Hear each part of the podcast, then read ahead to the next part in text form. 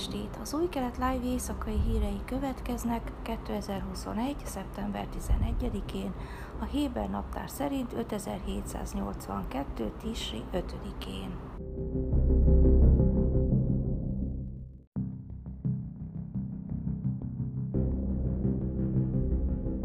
Fegyveresek lövéseket adtak le péntek este az észak-izraeli Kafr Kannában, Jamal Hakros arab-izraeli rendőr otthonára. Az incidens során személyi sérülés nem történt, bár a lövöldözés megrongálta az épületet, áll az izraeli rendőrség közleményében. Az izraeli média szerint a térségben számos ellenőrző pontot állítottak fel a támadók elfogására. Omer Barlev közbiztonsági miniszter elítélte a támadást, amit a rendőrség elleni hadüzenetnek tekintenek a maffia családok részéről. Hakrus egy olyan egységet irányít, amelynek feladata a növekvő bűnözés elleni küzdelem az arab városokban és közösségekben, ahol az utóbbi években megugrott az erőszak, elsősorban a szervezett bűnözés miatt.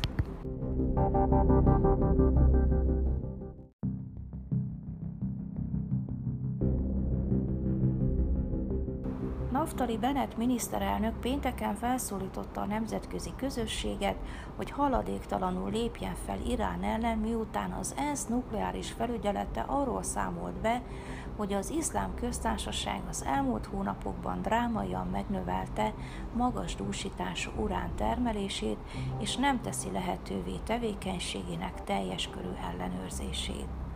Izrael rendkívül súlyosnak tekinti a Nemzetközi Atomenergia Ügynökség jelentésében tükröződő helyzetet, amely bizonyítja, hogy Irán továbbra is hazudik a világnak, és előmozdítja a nukleáris fegyverek fejlesztésére irányuló programját, miközben megsérti nemzetközi kötelezettségvállalásait, mondta Bennett.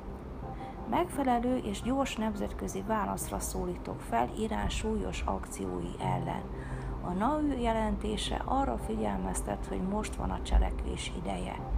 Bebizonyosodott, hogy alaptalan az a naív elképzelés, hogy Irán készen áll arra, hogy tárgyalások útján megváltoztassa útját. Csak a nemzetközi közösség erőteljes kiállása, döntésekkel és cselekvésekkel alátámasztva vezethet a teheráni rezsim változásához, amely elvesztette minden önuralmát. Izrael mindent megtesz annak érdekében, hogy Irán ne szerezzen atomfegyvereket, hangsúlyozta a miniszterelnök.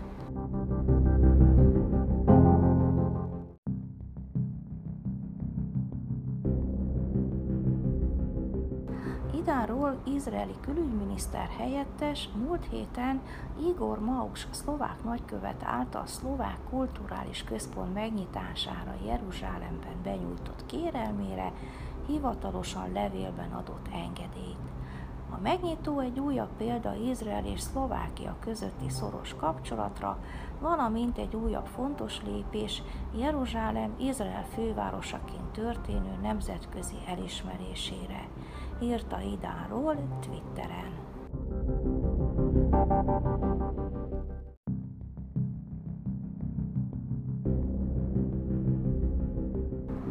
Izraeli földhivatal politikáját irányító tanács jóvá hagyta a Zeev Elkén építési és lakásügyi miniszter által előterjesztett irányár 2.1 elnevezésű tervet, amelynek célja, hogy a csökkentett árfekvésű lakásterületeket csak azokban a városokban értékesítsék, ahol a lakások átlagos méterenkénti ára legfeljebb 20 ezer sékel illetve a Központi Statisztikai Hivatal adatai szerint alacsony a társadalmi-gazdasági profil.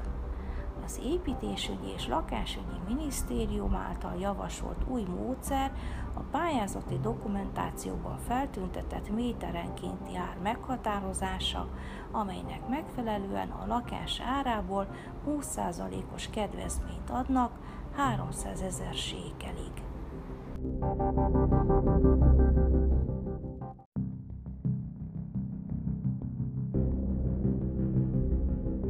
Időjárás. Vasárnap felhős, esős idő várható. Jeruzsálemben 27, Hajfán 26, Eiláton 35, míg Ásdodban és Tel Avivban 29 fokra lehet számítani. Ezek voltak az új kelet live hírei szombaton, Shavuatov! thank you